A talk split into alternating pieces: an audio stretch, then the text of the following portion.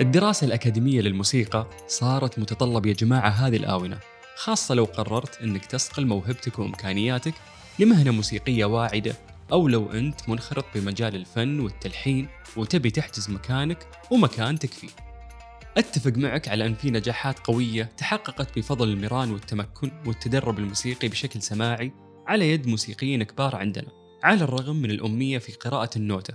بس غازي علي الله يرحمه هو أول موسيقي أكاديمي على مستوى البلد. أعطانا تجربة مختلفة مهم إننا نعطيها أسماعنا. خلوني أرحب فيكم أولا مستمعين الكرام وحياكم الله في حلقة جديدة. تحمل لكم أعذب الأنغام معي أنا سلطان الشدادي. ومع ضيفي الملحن وعازف العود المحترف الدكتور إبراهيم الدخيل.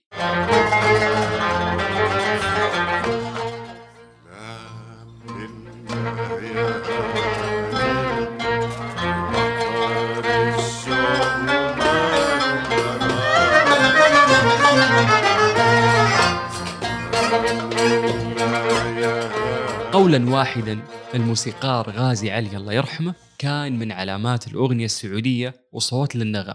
أطربنا على كل مقام.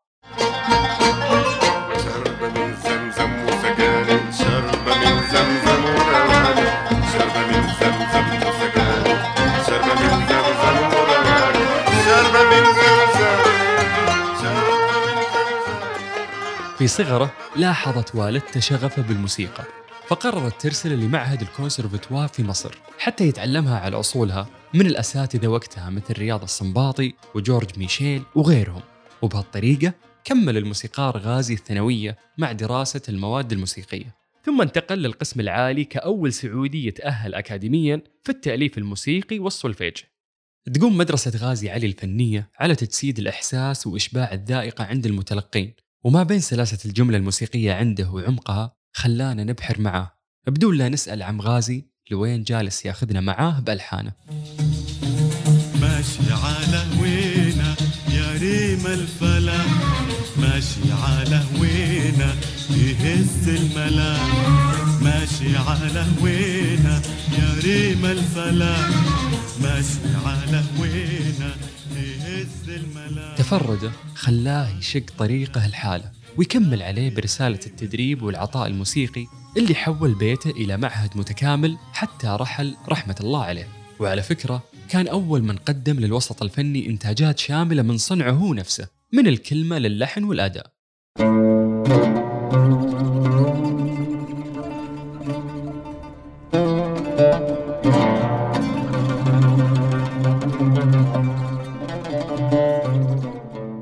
الموسيقار آه، غازي علي من الموسيقيين السعوديين اللي تلمذنا على أيديهم في الساحة الغنائية السعودية.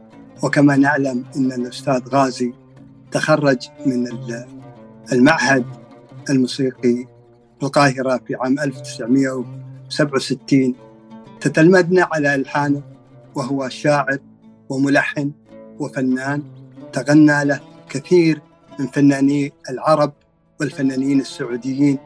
لا ننسى الأستاذ غازي هو مدرسة موسيقية ثقافية تغنى لها فنانين كثر أمثال وديع الصافي وسميرة توفيق وسعد هاشم وماهر العطار ومحمد قنديل ولا ننسى أيضا الأوبريت الوطني نور الدنيا اللي كان من ألحانه. وتغنى فيه أيضا الفنان محمد عمر والفنان عبد علي عبد الكريم.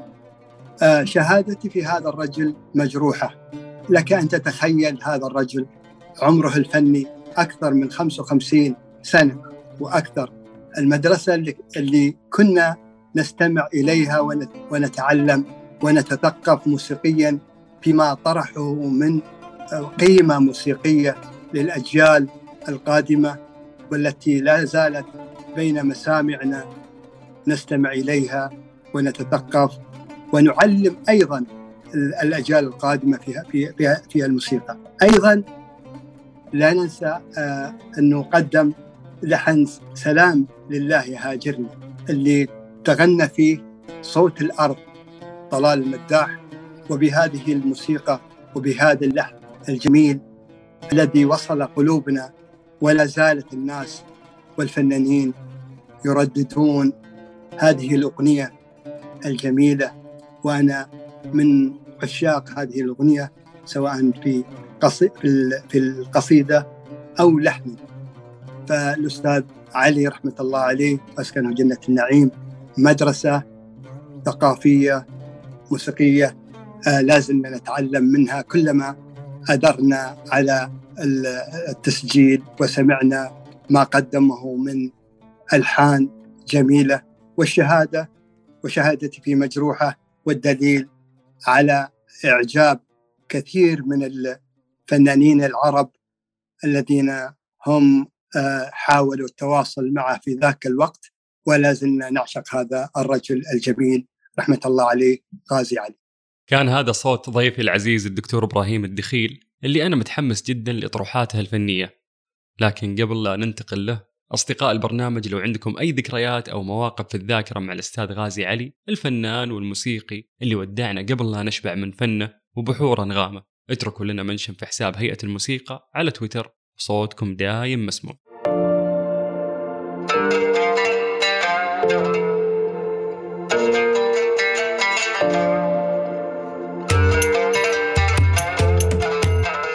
حياك الله يا أبو مشعل ويعطيك العافية على المشاركة وقبول الدعوة.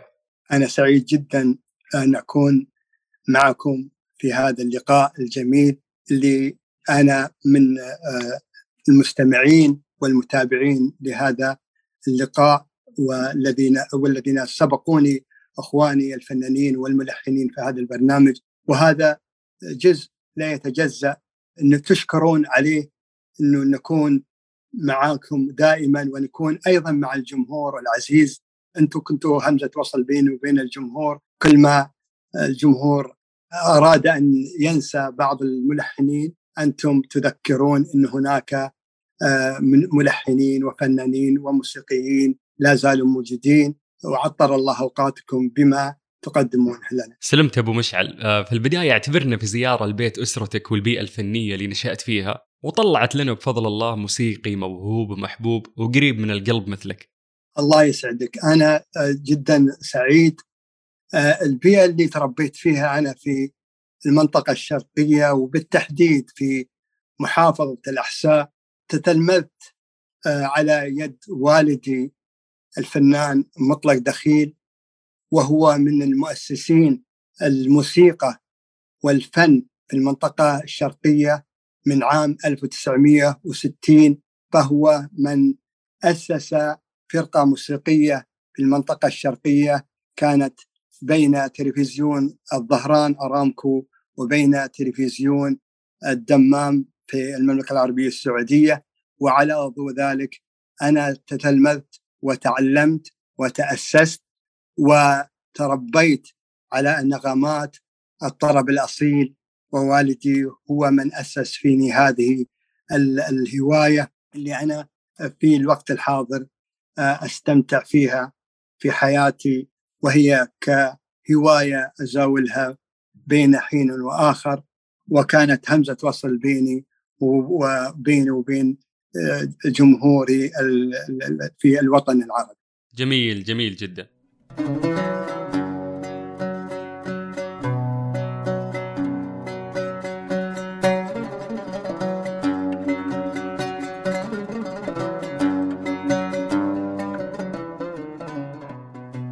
أبو مشعل أنت مارست التلحين وهي واحدة من المهن اللي تجتمع فيها الموهبة الفذة مع المهارة والثقافة الواسعة. الحقيقة سألنا أكثر من ملحن عن الشرارة اللي تحرك وجدان الملحن وللحين عندنا فضول ناخذ إجابات أكثر من الممارسين للتلحين شرواك. ثقفنا أستاذ إبراهيم. شرواك الطيب أول شيء. لا ننسى أخي العزيز أنه كل ملحن لابد أن تكون فيه صفات. الصفات هذه إذا لا يمتلكها الملحن لا يستطيع أن يلحن أي قصيدة تمر في حياته. أولا أن يكون الملحن مثقف موسيقيا ولديه من المقامات يحفظ المقامات الموسيقية الشرقية اللي هي أساس الطريق في التلحين. إضافة على الخبرة ال- ال- ال- والممارسة. إضافة على السماع. وكما تعلم أخي ويعلم المستمعون كلما أراد الملحن أن يسمع كثير من ال- الأعمال ال- الغنائية سواء في دولته أو في في خارج دولته. آه، يجمع من المعلومات الموسيقية والثقافية الموسيقية كي تكون عنده فكرة لحنية. نعرف أن الملحن لا يستطيع أن يلحن أي لحن حتى أن تكتمل لديه الفكرة. ونعرف أن الدماغ والعقل يجمع هذه المعلومات والذاكرة الموسيقية والنوتة الموسيقية والنغمات الموسيقية كلما استمع الملحن آه، لكثير من من الأغاني الشرقية والعربية وكان لديه دراية وعلم ثقافي موسيقي في المقامات الشرقية كلما استطاع الملحن أن يدير القصيدة بكل أريحية وبكل سهولة. آه، لذلك نجد كثير من الملحنين المتميزين والناجحين في الساحة الغنائية. لو سألتهم هذا السؤال ليجيبونك نفس الإجابة. نجد لديهم خبرة نجد لديهم ثقافة موسيقية في المقامات. كما تعلم أخي العزيز أن هناك باب للدخول في المقام وهناك خروج. هناك in and out. إذا الإنسان آه، لم يكن لديه هذه ال- المنظومة الفكرية في التكوين اللحني والموسيقي لن يستطيع أن يلحن أي لحن ولا ولا يستطيع أن يجاري أي كلمة أو أي قصيدة مهما كانت سواء كانت باللغة العربية أو كانت بالنبطي. هذه صفات آه، يجب أن يحتويها أو أن تكون في الملحن لك- لكي يكون ملحنا ناجحا ممتاز يعني الكلام اللي انت ذكرته. بس خذنا معك في رحلة ميلاد لحن من الدندنة حتى تلبيس القصيدة الشعرية أو الأبيات للحن اللي لسه خام.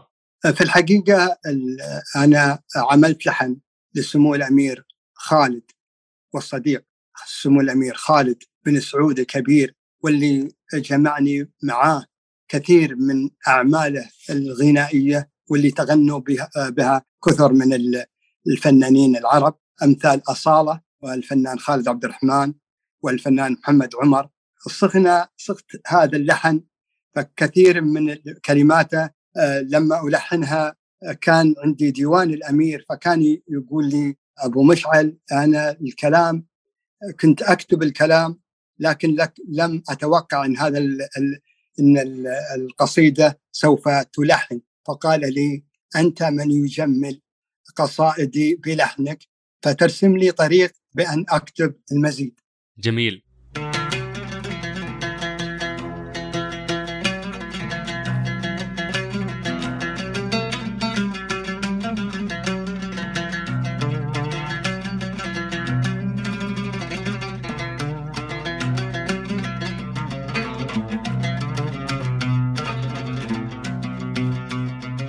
أبو مشعل ال- ال- الفنانين لما ياخذون أي لحن من إنتاجاتكم يكونون مقتنعين فيه بنسبة 100% أو أحيانا خلينا نقول للجمهور دور في بعض الاختيارات وتجربة الفنان للألحان والإيقاعات الجديدة وتكون ما تشبه شخصيته.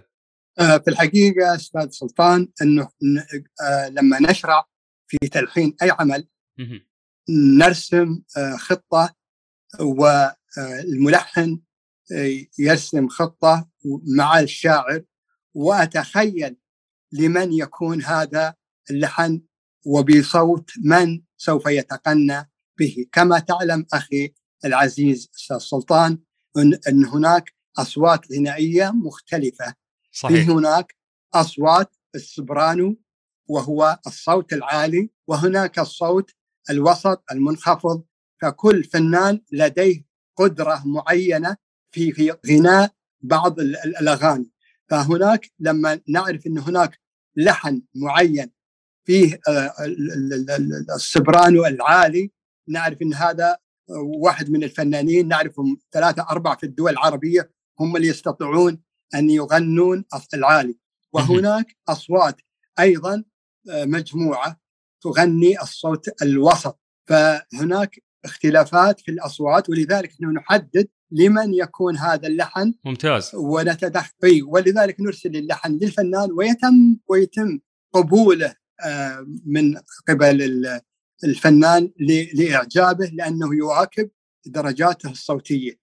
لأنه لا لا نزيد ولا ننقص عن الميزان الصوتي آه، تبع الفنان. ولذلك يتم قبول اللحن للفنان هذا ميزه ميزة الملحن اللي يدرس تفاصيل صوت الفنان لذلك يعني يقبل الفنان باللحن طالما إنه العمل مدروس. ممتاز عشان يعرف ولكن لا يتدخل لا يتدخل الجمهور في قبول أو آه، قبول اللحن للفنان.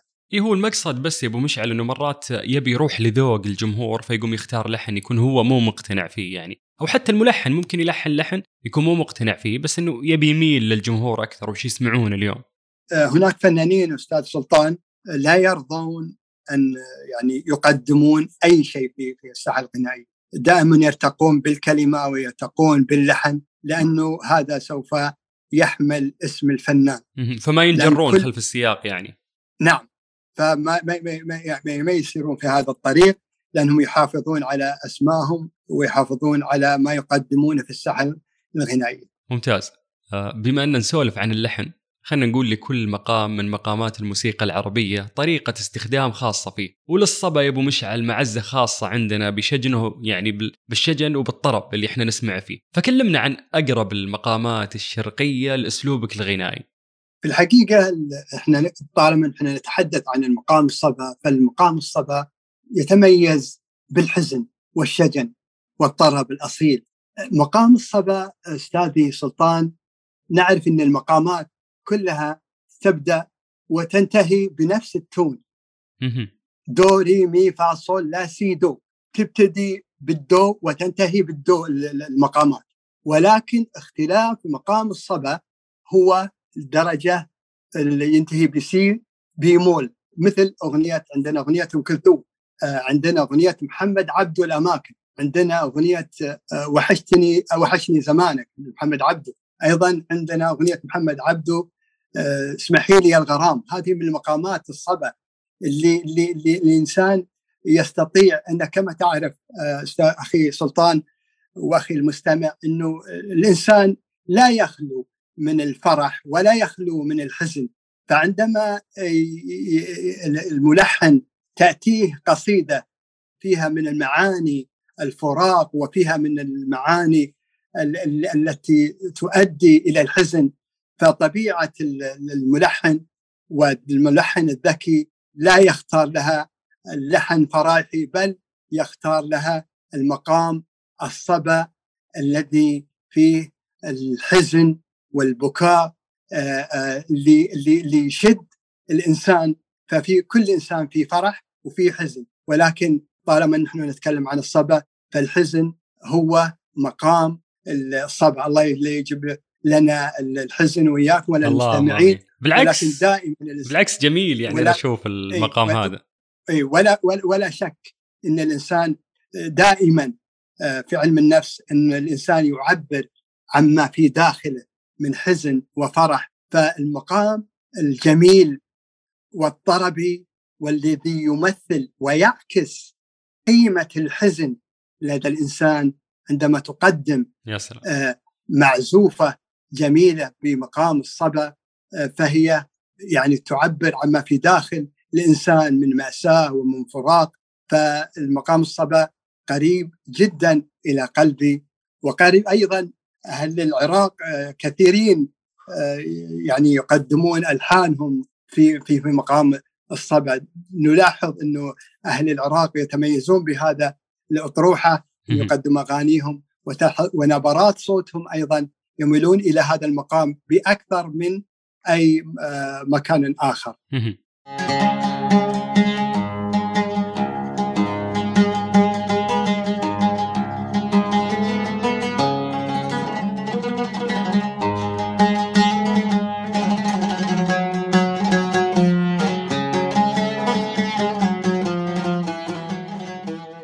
أبو مشعل نعم. آه لو بنبعد شوي عن مقاماتنا وأقول لك إنه من فترة للثانية يعني نسمع التجارب شبابية تسوي تشريق للألحان الغربية عشان تاخذ الطابع حق موسيقانا كيف تشوفها في الحقيقة للأسف أنا أقول لك جميل إن الإنسان آه، يأخذ من المقامات الغربية ولكن عندما نطوعها في آه، ألحاننا الشرقية جميل إنه نأخذ حاجة بسيطة ولكن لا نعتمد عليها إنك تكون الأغنية من بدايتها إلى نهايتها آه، مقامات غربية، لأن كما تعرف إحنا تربينا في هذه الأرض العربية والشرقية، لا نريد جميل الإنسان يدمج وأن يخلط الثقافات الموسيقية الغربية ولكن ليكون اللحن من بدايته إلى نهايته كله غربي لأن هذا راح يؤثر على أجيال وأبنائنا القادمة بانهم يتناسون المقامات الشرقية البياتي والرصد والصبا كل هذه المقامات. نلاحظ هذه في الأواني الأخيرة كثر ما الشباب يستمعون للأغاني الغربية. فكانوا محدودين بين مقامين مقامات الغربية. فلذلك لا نريدهم أنهم يتقمصون هذه الشخصية في الاغنيه كاملة بل يقتطفون من ال من ال من من الألحانهم ويزرعونها في ألحان وهو العكس كذلك هم المقامات الشرقية الغربية يأخذون من جزء من بسيط من أغانينا ويرتبونها بشكل جميل ويضيفونها بشكل جميل. جميل بس تحس في قصور في الوقت الحالي في موضوع صناعة الألحان الفريدة والخروج بنسخ مطورة تواكب هالمرحلة؟ لا ابدا ما في قصور إلا في تطور وفيه دراسة وفي تعلم وفي تأسيس وفيه وفيه ثقافة موسيقية لتقديم ما هو جميل للساحة الغنائية اللي إحنا نطمح لسماعها من شبابنا القادمين والجيل القادم إن شاء الله بإذن الله. يا سلام، هذا ياخذني لسؤالك عن الركائز أو العناصر اللي ترفع من جودة إنتاجات أي ملحن على زملائه أو حتى أبناء جيله في سوق يتمتع بالتنافسية والمواكب المستمرة. اولا أن يكون الملحن مثقف موسيقيا ولديه الخبرة الكافية لمواكبة الموسيقى في وطننا العربي لأن هناك تحدي آه، كبير وتنافس كبير بين الملحنين فمن هو الأبرز ومن هو الجيد اللي يقدم آه، مادة جيدة يتميز بها عن غيره وينجح فكلما تميز الملحن في تقديم آه، مقامات موسيقية مختلفة متنوعة تجذب المستمع كلما كان هناك تميز في في اللحن وتميز أيضا في تقديم الصورة اللحنية الموسيقية المقامية المثقفة آه، للجيل القادم.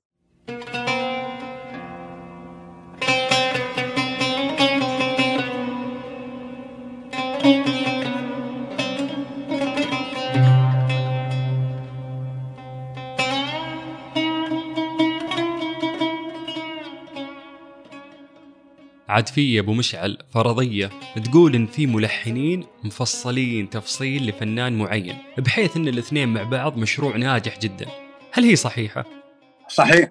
هناك بارك الله فيك أستاذ سلطان يعني اللوكيميا بين بين الفنان وبين وبين الملحن. هناك فهم بين الشاعر وبين الفنان. كلما كان هناك يعني أريحية وفهم ما يريده آه، الفنان كلما نتيجته هو النجاح. أنا آه، أنا مع الأمير خالد بن سعود الكبير هو شاعر وأنا ملحن ودائما صار بيننا يعني التعاون وكان بيننا يعني الانسجام الجميل اللي نجحنا فيه خلال العشر سنوات الماضية. أيضا ما قدمناه مع الفنان خالد عبد الرحمن في الساحة الغنائية آه، صار يعني صرنا نعرف أعرف شنو هو خالد عبد الرحمن يبغى أعرف محمد عمر إيش يبغى من من الحان فكلما كان هناك أريحية وارتياح بين الفنان وانسجام فكري كلما صار الإنتاج والنجاح أفضل وأحسن للجميع. أبو مشعل يطيعك العود تحسه يعني يقدر يوصل مشاعرك بيسر وسهولة؟ ما في شك إن العود هو كالقلم مترجم عن مشاعرك ومترجم ما في داخلك من مشاعر من حزن وفرح. وكلما آه، ضممت العود كلما آه، عبر ما في داخلي دون أن أتكلم آه، يتحدث العود. ولذلك تم اختياري في مهرجان العود العالمي بتطوان في المغرب في اللي هو وقت كورونا. فكنت أونلاين مشاركا معهم. فكنت أول سعودي يشارك مهرجان العود العالمي في هذا المهرجان. والحمد لله رب العالمين مثلت بلادي بأحسن صورة في هذا المهرجان. ولولا أن دندنه عودي وصلت إلى المغرب دون مدحا في نفسي لما استطعت أن أصل إلى هذا المهرجان. وبواسطته تم اختياري لإحساسهم بقيمة العود وبقيمة الدندنة وبقيمة المعزوفات التي قدمتها ولذلك آه، العود هو آه، قلمي وهو المعبر الرئيسي لروحي وجسدي في آن واحد. يا سلام. آه، وانت تستاهل وخير ممثل وخير ممثل لنا.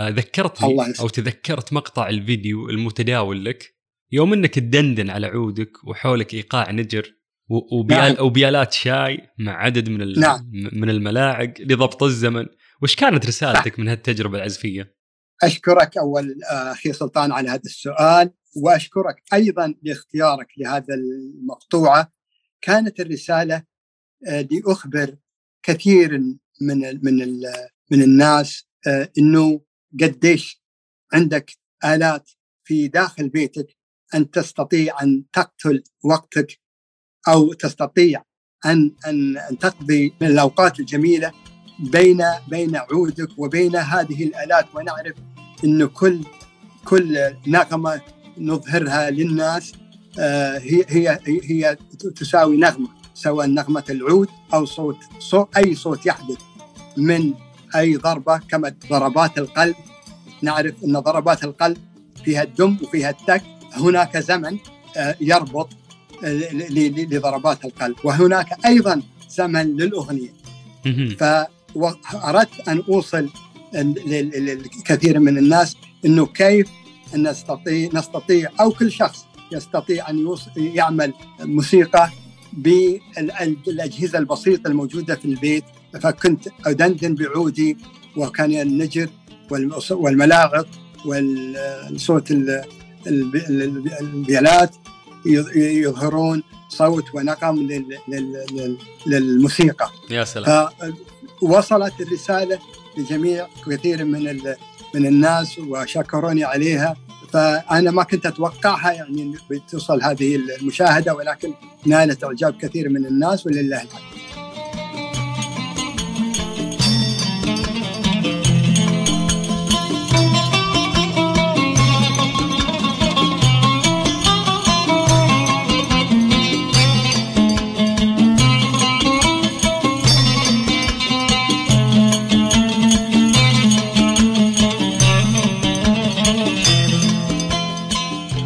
يا سلام. كان هذا أجمل ختام ممكن نقفل فيه هذا اللقاء الممتع والثري بمضمونه. استمتعت بحديثك يا أبو مشعل ونتمنى لك كل التوفيق بمشوارك.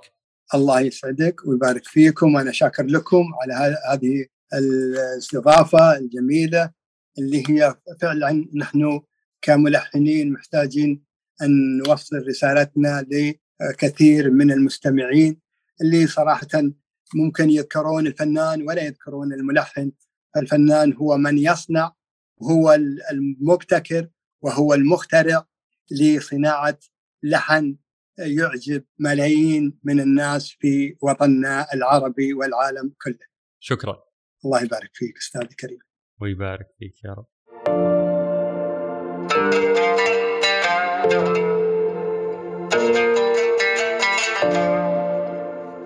حبايبي الفنانين والموسيقيين كلنا مؤمنين بموهبتكم وقدرتكم على أنكم مميزين وتقدرون تصنعون الأثر من الحين.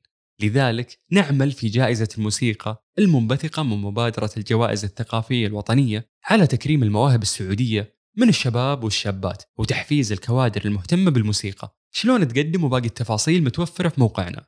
كان معكم أخوكم سلطان الشدادي واترككم مع الراحل الباقي في قلوبنا غازي علي.